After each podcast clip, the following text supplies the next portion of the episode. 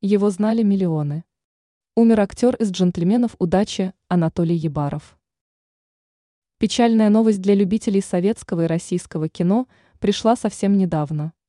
Как сообщают СМИ, 6 ноября 2023 года скончался любимый миллионами граждан актер Анатолий Ебаров. Прежде всего заслуженного артиста Российской Федерации многие знают по роли Митяя в классике отечественного кино, комедии «Джентльмены удачи».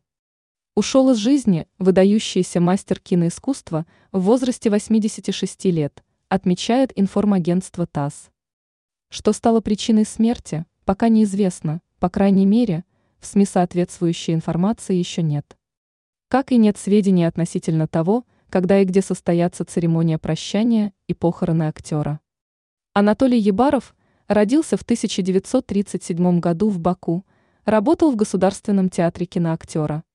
В 1996 году актер получил звание заслуженного артиста Российской Федерации, а в 2011 году удостоен Орденом Дружбы.